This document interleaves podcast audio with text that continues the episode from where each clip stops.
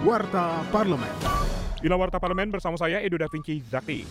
Ketua DPR RI Puan Marani meminta pemerintah memprioritaskan penanganan dan tanggap darurat secara maksimal baik evaluasi jenazah korban maupun perawatan terhadap korban-korban luka akibat gempa di Cianjur, Jawa Barat. Politisi fraksi PD Perjuangan itu mengungkapkan sinergi pemerintah pusat dan daerah serta stakeholder lainnya dapat mempercepat proses penanganan bencana dan kerjasama dari berbagai elemen bangsa juga dapat mengoptimalkan segala proses yang dibutuhkan bagi korban bencana gempa.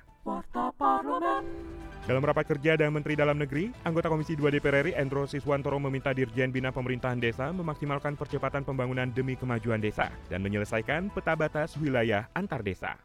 Apa yang bisa dibantu sehingga desa-desa ini mendapatkan kemajuan yang cukup signifikan dalam hal penetapan batas desa.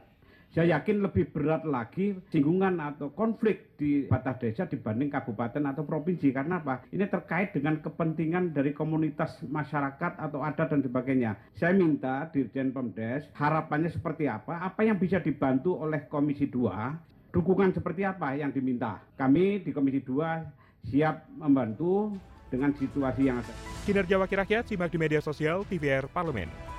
Anggota Badan Legislasi DPR RI Desi Ratnasari memberikan catatan penting terkait penyusunan rancangan undang-undang kesehatan saat RDPU dengan Forum Dokter Susah Praktek, Perkumpulan Dokter Indonesia Bersatu atau PDIB dan Aliansi Telemedik Indonesia atau Atensi di Komplek Parlemen Senayan, Jakarta. Politisi Prasipan itu menuturkan jika RUU Kesehatan dengan kenyataan di lapangan tidak sinkron, apalagi RUU Kesehatan memiliki efek domino terhadap undang-undang lainnya. Maka Desi mengingatkan pemerintah segera merespon terkait pembahasan revisi Undang-Undang Kesehatan. Televisi Radio Parlemen.